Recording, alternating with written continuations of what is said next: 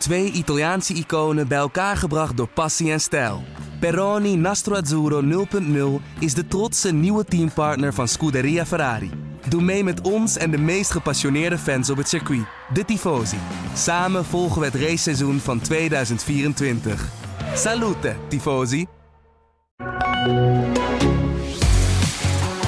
Red Bull nu ook kampioen bij de teams. Max wint weer in Amerika. En een F1 weekend met een randje. Het overlijden van de Red Bull oprichter en de budgetcap gedoe. Dit is Pitstop, de Formule 1 podcast van het AD. We bespreken het nieuws allemaal met onze man in Texas, Marijn Abbehuis. Ik ben Etienne Verhoef. Het is een rare gewaarwording om jou aan het einde van de dag... Jij gaat zo meteen naar bed en ik begin net aan de dag, hè? Dus het is een beetje een rare ochtend zo voor, voor mij. En voor jou een raar einde van de dag. Ja, ik, ehm, ik heb al eventjes een paar uurtjes pauze gehad. Na een lange werkdag dat wel, dus het was niet hele lange tijd die ik hoefde te overbruggen. Maar eh, ja, nee, ik zit te wachten totdat ik eindelijk het nachtleven in kan hier zo. Dat snap ik, ja, Texas. Dat, dat wil wel daar natuurlijk, hè? Ja, joh. Eh, eh, Austin is de studentenstad van de staat. Dus ja, ja, het is nog wel, het is nog wel gaande hier, hoor. Maar goed, het gaat natuurlijk vooral over eh, het weekend. Max Verstappen won. Oh, laten, we even, oh ja, laten, we, ja, laten we even beginnen bij, bij de actualiteit. Want het was niet uh, de meest gemakkelijke race voor Verstappen. Nee, het was alles behalve een gemakkelijke race voor Verstappen. Het leek wel een hele makkelijke race te worden. Hè, nadat uh, we in de eerste bocht een botsing hadden tussen Russell en Sainz. Sainz die eigenlijk al meteen voorbij was gereden door Verstappen. Uh, nadat dat was gebeurd, reed hij eigenlijk uh, ja, gestaag weg bij Lewis Hamilton, die op uh, plek 2 reed. En eigenlijk was ik mijn stuk al aan het schrijven na 10 ronden. Toen, toen Bottas hem in het grind zette en toen begon het eigenlijk allemaal van vooraf aan weer. Er was er eigenlijk alsnog niks aan de hand. Waren het niet dat we een zeldzaamheid zagen bij Red Bull? Nou, ik, ik denk dat het echt... Je zat te kijken, maar dit was de langste pitstop die ik in tijden heb gezien bij Red Bull. Ik kan het me niet herinneren dat, uh, dat, dat, dit nog eens een keer gebeurde bij, uh, bij Verstappen. Verstappen zelf die zei dat het een gun failure was. Dus hij, um, ja, hij, hij, beschuldigde ook niemand, zeg maar, als je het woord beschuldigd hier, hier kan gebruiken. hij gaf niemand de schuld ervan. Het was een ja, gevalletje van pech. Nou ja, op die boordradio klonk hij wel anders behoorlijk pist. Ja, maar dat kan die natuurlijk nog steeds gewoon op de situatie zijn op zo'n moment. Gewoon, uh, ja, weet je als, je, als je tien keer achter elkaar een rood stoplicht hebt, dan kun je toch ook heel cynisch naar het stoplicht roepen. Beautiful, fucking beautiful. Um, dat zou kunnen, inderdaad. Ja, nee, maar ik dacht wel eventjes, ja, weet je, als je nou net wereldkampioen bent geworden en je hebt een team achter je staan en je ziet het hele weekend waar iedereen mee bezig is. Weet je, it happens, toch? Het gebeurt één keer per seizoen, dit soort dingen. Ja, dan zie je twee kanten van Verstappen. Hè. Die, die is, is relaxed. Hij uh, oogt relaxed. Tussen, tussen de actie door is hij ontspannen. Uh, geeft ook echt wel aan dat de druk eraf is nu. Maar op het moment dat hij in die auto zit, dan maakt het allemaal niks meer uit. Dan is hij maar op één ding gefocust. En dat is als eerste over die streep heen komen. Hij wil winnen, hij wil domineren. En uh, wat er dan ook op het spel staat, dat, dat is op dat moment echt irrelevant. En wilden ze dit weekend extra winnen met het overlijden van Dietrich Mateschitz? Uh, ja, sinds zaterdag wilden ze extra graag winnen. Dat, dat merkte je aan alles. Uh, ze wilden uh, hem eren. dat spraken ze eigenlijk gelijk uit. Ehm, en dat verklaart denk ik ook wel de manier waarop die, die laatste fase van de race inging. Hè? Want het was echt full dedication, kop omlaag, zoals ze dat zeggen. en um, ja, toch nog, toch nog ervoor gaan. Ja, je zag het ook volgens mij zaterdag bij die kwalificatie, toen hij niet uh, het redde om uh, Pol te pakken, dat hij echt op zijn stuur sloeg, even zo'n tik. Dat zie je hem weinig doen.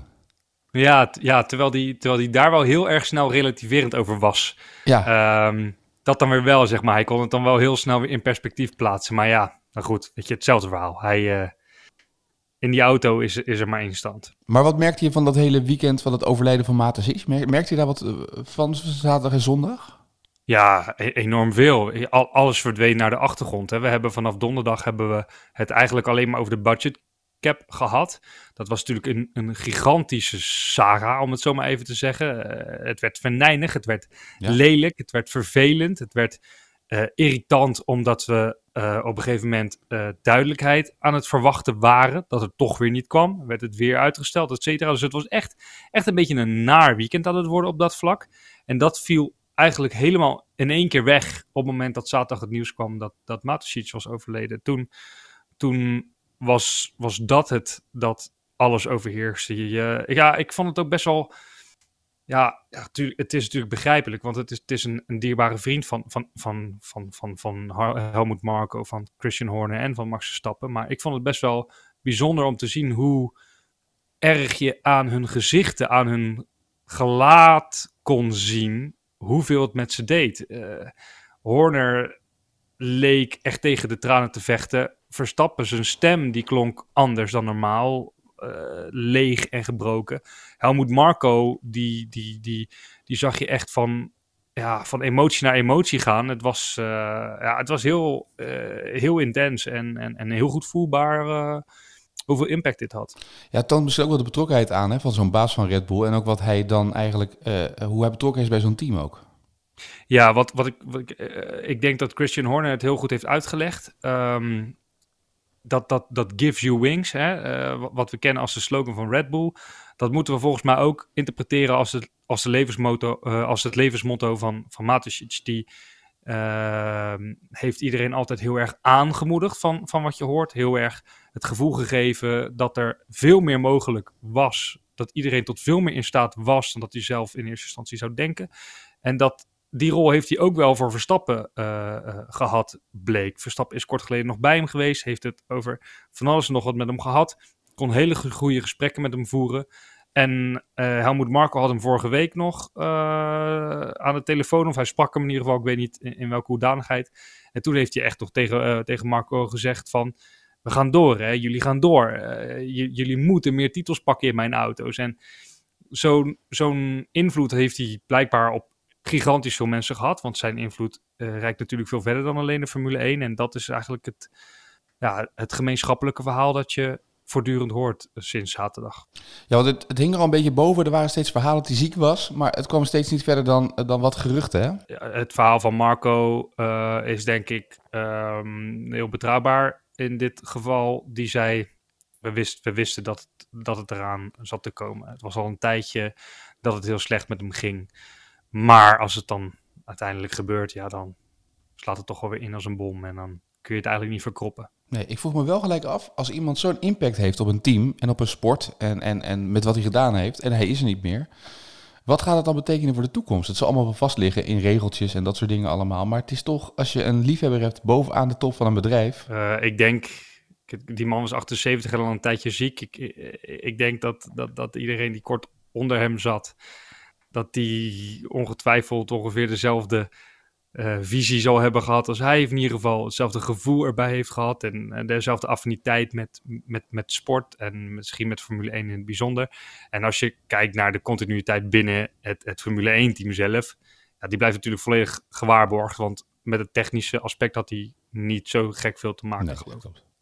Um, dat overschaduwde. Budgetcap komen we zo meteen op. Uh, maar wat ook uh, het weekend was, dat ze dus wel de constructeurstitel pakken, Red Bull. Dat is natuurlijk waar ze het ook een beetje om te doen was, allemaal. Ja, nou, die, die, die hadden ze al gepakt als, uh, als, als Ferrari dit weekend 18 punten op ze was ingelopen. Ja. Red Bull loopt weer uit. Dus het was een formaliteitje. Het moest er nog wel eventjes van komen. Maar op het moment dat Sainz uit de wedstrijd viel, wist je eigenlijk al wel zeker dat het, dat het goed ging komen. hartstikke mooi natuurlijk. Weet je, dat is dat zien ze denk ik ook wel echt. Want, zeker als, als je de woorden van Marco hoort, dat zien ze ook echt wel aan als het einde van een, een hele vervelende periode. Waarin ze ja, gewoon elke keer afleggen tegen Mercedes. En vorig jaar is, is, is Verstappen natuurlijk de, de uitschieter geweest. Maar hebben ze de constructeurstitel niet gewonnen. En nu winnen ze hem zo dominant. Dat geeft aan dat ze weer zijn op, het, op, het, op het level waar ze ooit eerder zijn geweest. Zegen nummer 13 voor Verstappen is er ook inmiddels in één seizoen. Dus dat is de evenaring van het record van Vettel en Schumacher. Dus daar kan hij ook nog overheen de komende weken. Ja, hij bagatelliseerde het een beetje. Hè? Hij zei, ja, we hebben meer races. Maar ja, dat, dat is heel, heel, heel nobel van hem en, en, en bescheiden om dat te doen. Maar hij heeft toch echt uh, evenveel races nodig gehad om die 13 uh, eh, overwinningen te pakken dan Vettel. Eh, toen hij dat record van Schumacher evenaarde. En alleen Schumacher had dan één race minder nodig. Maar procentueel kan die ook Schumacher gewoon nog voorbij. Dus het is echt echt geen minder indrukwekkende prestatie dan dat die twee Duitsers hebben geleverd. Nee, nou goed. wat dat betreft eh, was het weer een race waar een hoop verhalen in zitten. Maar er zaten in de race ook nog een hoop verhalen die we even door moeten nemen. Want Nou, ineens was Lewis Hamilton er. Die, die, die leek richting een zege misschien wel te kunnen rijden voor het eerst dit seizoen. Dus nog volgens mij sinds jaren niet gebeurd dat, er weer, dat Schumacher geen race heeft gewonnen. Maar het zat eraan te komen totdat Max toch gas ging geven. Was hij teleurgesteld, eh, Hamilton? Ja, en ja, nee. Nou, hij, hij oogde niet super teleurgesteld. Hij vond het al heel wat dat hij in de positie kwam. En daar was hij heel erg blij mee. En hij, en hij zei heel realistisch. Hij zegt, we, moeten ook realistisch zijn. Eh, die Red Bull auto is veel sneller dan die van ons. Dat is het hele seizoen al. Is het nu weer. Gaat het zo blijven de komende races. En als Perez en Leclerc niet waren weggevallen vooraan, dan had ik op de derde startrij gestaan. Had ik misschien wel helemaal niet in deze positie gekomen. Maar hij vond het fijn dat hij eventjes druk op Verstappen kon houden. En dat hij daarna eventjes in die positie was. Dat hij misschien wel leek te winnen. Ze hadden updates meegenomen naar Amerika. eh, liet de Mercedes weten, moeten we nu ze een beetje rekening met ze houden achter Red Bull of niet? Nee, Ferrari moet rekening met ze houden. Het gaat echt om, om, om team 2-3, zeg maar nu. Ja, dat is mijn gevoel wel. Ja. Ik heb, ze, ik heb eh, Hamilton en Leclerc de vraag gesteld of zij bang waren dat we nu in de eerste fase van een Max Verstappen tijdperk zitten. Of dat zij aanknopingspunten zien om het gat enigszins te dichten. Daarvan zeiden ze allebei dat ze dachten dat Ferrari het gat misschien kon dichten. Maar de Mercedes waarschijnlijk niet. En dat, dat gaf ook eh, Lewis Hamilton toe. Ehm, in de race had ook een aantal momenten die we zeker nog even door moeten nemen. Waarbij het meest in het oog springende moment natuurlijk was Alonso met Stroll. Ja, volgend jaar teamgenoten. Ja, die elkaar even op, op lichtzinnige wijze een kusje gaven. Nou ja, lichtzinnige wijze. Ik, eh, er, was, er, wa- er was weinig lichtzinnig aan. Eh, Alonso die was sneller, die wilde hem voorbij. En ja, in mijn ogen was het gewoon een flinke zwieper van, eh, van Stroll. Ja, bu- eh, buitenproportioneel. Ja, en, en Alonso kwam richting de muur aan de linkerkant. En je denkt, nou die is klaar. Op twee wielen. Op twee wielen. Die, ik denk dat is klaar. Die gaat de pit in en rijdt die race uiteindelijk uit. Wordt zevende en wordt toch nog bestraft door dat Haas-protest dat ingediend. Ja, het is eigenlijk ook bizar. Hij doet wat hij kan doen. Hij wordt toch gewoon zwaar gedupeerd hier. Ja, dat weet ik niet. Jij bent erbij geweest. Eh, wel, ik weet niet wat de reacties waren na afloop. Maar ineens had ik, ik Nou, werd wakker met een- dat hij een straf had gekregen. Ja, nee, nee, ja ik, ik hoorde het ook pas heel laat. Eh, dat hij zo, ik was eigenlijk al, al klaar en alles met werken. Dus eh, dat heeft vrij lang geduurd. eh, vo- voordat, ik, eh, voordat ik doorkreeg dat hij die straf heeft gekregen. Ja, ja eh, wat, wat moet je dan? Ja, Hij is toch zo snel mogelijk die, die, die pitstraat ingereden? lijkt mij ook. Maar ja, kennelijk hebben ze Ja. het goed. Kennelijk staat er ergens in een van die regeltjes van, van de FIA dat, Ah, ja. dat je dat niet mag doen, zeg maar. Oh ja, nou dan moet, moet ik die denk ik nog eventjes goed lezen. Ja, maar het was wel bij- bijzonder toch? Want hij, je denkt, nou, die heeft, die heeft een prestatie geleverd van, van hier tot Tokio om om zevende te eindigen en in de punten te rijden met die Alpine. Ja, ja, ja, ik was echt wel, eh, weet je, eh, je, je krijgt op een gegeven moment van het middenveld krijg je niet zo gek veel meer mee, omdat je natuurlijk tijdens de race ben je op een gegeven moment je stuk aan het schrijven, je bent zo gefocust op wat er aan de voorkant gebeurt, zeker aangezien het een flinke strijd nog was. Maar dit, dit kreeg ik eigenlijk wel heel duidelijk mee. Je, ga- je gaat wel in de gaten houden van, hé, hey, wat gebeurt daar nou joh? Is die Alonso zo helemaal naar voren gereden? En eh, eh, wat, wat, wat bizar. Ja. Dus ehm, ja, sneu. Ja, toch was het sowieso wat dat betreft wel een bizarre race als je kijkt wat er in dat middenveld gebeurde. Want eh, er zijn maar drie uitvallers en in dat middenveld gebeurde van alles. Het was eigenlijk een soort van, van bandenspektakel aan het worden. Hè? Van wie houdt het beste zijn banden overeind. Mag dus geloof ik één keer een pitstop gemaakt maar. En, eh, terwijl de rest allemaal twee, eh, twee stopper deed minimaal. Ja, en een gedeelte van de gebruikelijke achterhoede zat, eh, laten we zeggen, na een derde van de race nog hartstikke ver vooraan. Dus ja, dat, je, je voelt op een gegeven moment inderdaad wel aankomen dat, eh, dat je een aantal interessante gevechten eh, ging krijgen. Eh, ja, want in het achterveld, daar ligt echt nog wel veel bij elkaar natuurlijk. Daar is nog wel wat te winnen. Hè? Want daar strijden ze vooral om een plekje verder op de pitlane. Hè? Hoe, hoe meer punten je hebt, hoe hoger je op de pitlane mag staan. Dat klopt, dan zit je wat dichter bij de grote jongens. Dat is een beetje waar ze voor strijden natuurlijk. Zeker, nou, maar het is natuurlijk, het is natuurlijk een gevecht die voor Nick de Vries gewoon eh, heel interessant is om te volgen. Want hij wil natuurlijk ook weten wat de potentie van zijn team is. Want Alfa Tauri staat er in principe niet zo goed voor. Nee, Eh, ik denk dat Pierre Gasly er helemaal klaar mee is. Er gaat natuurlijk een hoop mis.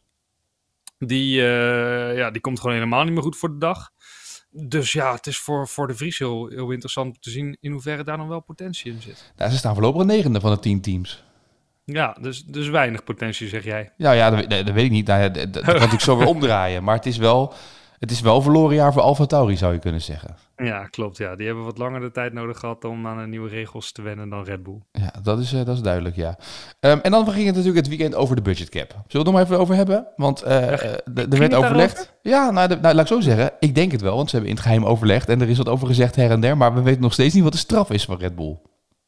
Nou, zo geheim was het allemaal niet. Uh, wat wat, wat uh, lange tijd uh, onder de tafel is gebleven, is dat ze vrij snel een schikkingsvoorstel hebben gekregen van de FIA. Niemand weet wat de inhoud van dat schikkingsvoorstel is. donderdag zijpelde door dat Red Bull daar vrijdag graag over wilde communiceren. Nou, dat had dan moeten gebeuren nadat ze donderdag een, een meeting met de FIA hadden gehad. Die ging niet door. Kregen we do donderdagavond duidelijkheid over. Zou dan, zou dan vrijdag gebeuren en dus niet voor zaterdag uh, communicatie daarover.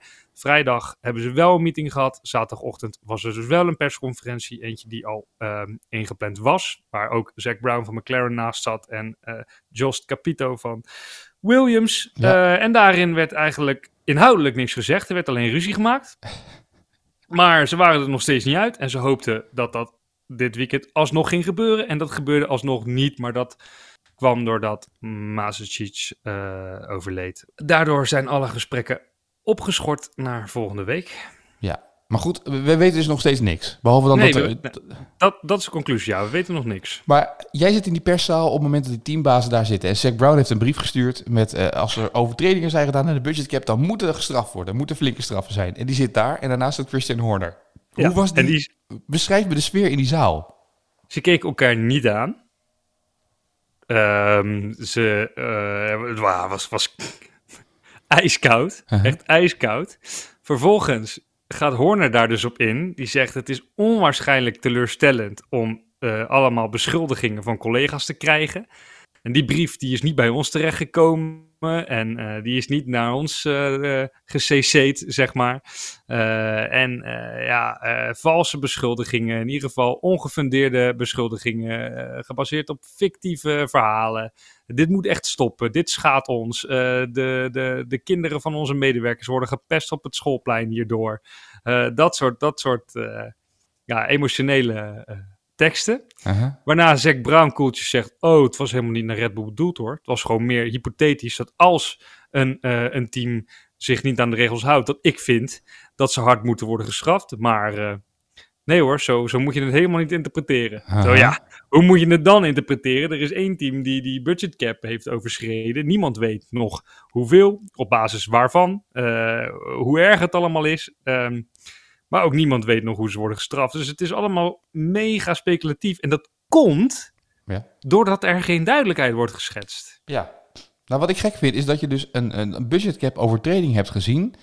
En dat je dan vervolgens gaat zeggen: zullen we even overleggen hoe we de straf gaan invullen? En dat klinkt nou niet heel transparant. Dat is een beetje hetzelfde als dat we een voetbalwedstrijd hebben en dat een speler een duidelijke rode kaart overtreding maakt, maar dat de scheidsrechter gaat overleggen: nou, weet je wat, we zullen nu even geel geven, maar misschien als je het nog een keer doet, dan krijg je echt wel direct rood. Ja, zo is het. Je zou ook kunnen zeggen van nou, je krijgt een schikkingsvoorstel en, dat is zo, zo is het met voetbal ook. Op het moment dat je wel gewoon rood krijgt en, dat, en die rode kaart wordt ook gegeven, dan, dan, dan, dan krijg je alsnog een schikkingsvoorstel. Want die eerste schorsing die wordt uitgegeven is een schikkingsvoorstel. Maar het schikkingsvoorstel bij voetbal wordt wel gecommuniceerd. Precies, dat wil, daar, daar wil ik naartoe. Dat is het grote verschil. Want nu weten we, ja, we weten ook niet waarvoor Red Bull een rode kaart krijgt. Nee. We weten niet hoeveel te veel geld ze hebben uitgegeven. We weten niet waaraan ze dat geld hebben uitgegeven. We weten helemaal niks. En Christian Horner zegt: Ik wil daar heel graag super transparant over zijn. Maar dat kan pas als het allemaal is afgerond. En daar kun je op zich wel enigszins begrip uh, voor opbrengen. En op zich trekt hij daar ook wel mee de sympathie. Hij zegt: Ik wil wel alles op tafel leggen, maar het kan nu gewoon nog eenmaal helemaal niet. En we worden wel beschuldigd, maar dat is veel te, veel te voorbarig. Maar ja, aan de andere kant blijft het natuurlijk wel zo, als je gewoon puur sec naar de feiten kijkt. Er was een regel en daar hebben ze zich niet aan gehouden. En daar moeten ze voor worden gestraft. En niemand weet hoe. En dat is gewoon mega raar. Ja. Het is, ja, het is, wat dat betreft wordt het een soort van soap. Het is een soap. Ja. Maar het was dus gezellig in die persconferentie. Nee. en zou die Jack Brown een beetje geschrokken zijn van zijn eigen brief, denk je, of niet? Nee hoor, nee, nee, nee die, die zat er koeltjes bij, ongeschoren. Die dacht, nou ja, weet je wat? Ik heb het gedaan, ik heb het alvast gezegd. En als mensen maar denken dat het over Red Bull gaat, mijn naam is Haas. Nee ja, uh, McLaren in dit geval. Ja, ja. ja, ja, ja precies. Ja. Maar goed, deze week dan? Uh, ja, halverwege komende week gaan de, of deze week gaan de, gaan de gesprekken verder. In Mexico waarschijnlijk dan ongeveer? Ja, dat, uh, dat is de verwachting. Dus volgende week uitsluitsel? Ik durf me de handen er niet voor in het vuur te steken, Etienne. Dit soort dingen zou ik nooit begrijpen aan deze sport. Eh, ik heb in Pits op video gezegd dat het me niet zou verbazen als het pas na het seizoen uh, duidelijk wordt. Maar ik denk dat het nu wat sneller wordt door de druk ook die Red Bull erop legt. Ah, die, maar die druk is gigantisch. Maar dat is niet alleen de druk die Red Bull erop legt. Dat is ook de druk die de publieke opinie erop legt. Want mensen gaan, uh, gaan Red Bull nu, nu, nu, beschuldigen van vals spelen. En, ja, cheaters hè, werd er gezongen toen, daar, toen Verstappen en Perez op het podium stonden in Amerika. Ja, door, door, door een heel, heel, heel, heel, heel klein uh, clubje mensen. Ja. Die, uh, die het zelf filmden, waardoor het, uh, waardoor het eenvoudig veel, veel indruk maakte. Maar ja, het, het, het is er wel. Ja. Het, het, en het is er dusdanig dat op het moment dat Verstappen won en op het circuit kort na de race werd geïnterviewd, dat ik heel eventjes mijn adem inhield. Omdat ik benieuwd was hoe het publiek op hem zou reageren. Dus dat is iets wat je normaal gesproken nooit doet. Nee. Want Verstappen is bijna overal hartstikke populair, hier ook. Maar nu toch was ik even benieuwd. Hoe, ga, hoe gaat het publiek met hem om? Gelukkig uh, heel respectvol en enthousiast. Ja. Tot slot, hè, dus Amerika. Ik vond de prijsuitreiking met Shaquille O'Neal in die wagen fantastisch. Toch? ja. Ja. Jongen, jongen. Ik stond op de grid, Etienne. En die, en die Shaquille O'Neal die komt voorbij lopen. Ik schrok me letterlijk een hoedje. Echt niet normaal. Wat een reus. Nou, hè? Echt Ongelooflijk, ongelooflijk. Maar de check is ook wat groter geworden sinds hij uh, geïnvesteerd heeft in een uh, chicken fastfood restaurant, hè? Ja, ja, ja, ja. nou, ik was echt uh, flabbergasted. Ja. en wat, kan het zijn dat er nog een bekende filmster was? Ik, ik, ik las daar iets over. Dat, ik zag wat foto's. Was er iemand die bekende filmster was die daar in de paddock rondliep? Of? Ja, ik had een zonnebril op. Ja. iedereen begon elke keer te krijsen als hij voorbij kwam. Maar wie, wie het precies was? Ik zag iedereen ook handjes geven aan hem en zo. Maar ik, ik dacht, weet je, het is, het is, af en toe zie je een keer een bekend iemand erin, maar... Brett? Brett? Ja, ja. Die is wel in elk, elk, elk boterhuis geweest, hè? ik denk dat er geen, geen team is dat niet met Brad Pitt op de foto is geweest. Nee, het schijnt ook dat hij een film gaat maken over de Formule 1. Nou, daar heeft hij genoeg input op gehaald, hè? Ja, ja, ja, daar, ging het ook heel, daar gaat het ook heel de tijd over, over die film. Nou, maar ja, kan, kan wel eens leuk zijn. Volgens Lewis Hamilton wordt het de beste film die ooit gemaakt is over de Formule 1. Nou, maar is niks voor Lewis om dat te zeggen. Met de beste publiek ook, of niet? En de beste acteurs? Ja, en de beste producers, ja. en de beste cameramensen. Ja, nee, maar het, het, het was wel bijzonder dat werkelijk waar Brad Pitt overal was. Ja, die was overal, ja. Ik dacht dat Brad Pitt een paar dubbelgangers had gestuurd. Zo vaak was hij bij andere teams. Hij was echt, hij zat weer bij Red Bull, dan zat hij weer bij Mercedes, dan was hij weer bij Ferrari. Hij was overal. Ja, ja wel een persoonlijkheid. Dat is waar. En uh, het enige is, het laatste stoeltje uh, dat nog beschikbaar is in de Formule 1 Haas. Want uh, volgens mij, ja, ja, Williams in principe ook het stoeltje gevuld, hè? Ja, in principe, uh, dat, dat, dat is uh, bevestigd door Capito. Die, die moet naar Logan Sargent. Nou, daar hebben we het al over gehad. De, de Amerikaan die momenteel in de Formule 2 zit, heeft zijn superlicentie nog niet binnen. Gaan ze alles aan doen om dat voor elkaar te krijgen. En dan vervangt hij Nicolas Latifi volgend jaar. Ja. En dan hebben we alleen nog Haas. Uh, mijn vermoeden was het, dat, dat Hulkenberg Schumacher gaat vervangen. maar we moeten nog eventjes afwachten. Ja, ja, want uh, laat zo zeggen, Schumacher heeft zichzelf geen dienst bewezen dit weekend. Nee, nee, nee zoals, zoals hij eigenlijk wel vaker niet doet. Nee, precies. Dus uh, daar zal vast wel de komende weken duidelijkheid over gaan komen. Ja, denk ik wel. Het reisschema? Ja, ik blijf eerst nog even een paar dagen hier. Ik ga morgen lekker een dagje naar Houston. Uh, even naar de NBA, basketbal. Houston Rockets spelen tegen de Utah Jazz. Hartstikke, hartstikke veel zin in. Ja. En dan vlieg ik woensdag door naar Mexico. Mooi. Nou, dan vanaf uh, volgende week pitstop vanuit Mexico. En dan uh, gaan we maar eens even kijken hoe het uh, dan weer gaat en wat voor verhalen er dan weer zijn. Toch? Ja, de, de 14e van Verstappen, denk ik. En, en uitsluitsel over de budgetcap, hè? dat gaan we wel beloven. Nou, dat is wel een, een enorme cliffhanger dit. Marijn, dank. Slaap lekker voor zometeen. En op naar volgende week, op naar Mexico. Yes, fijne dag daar.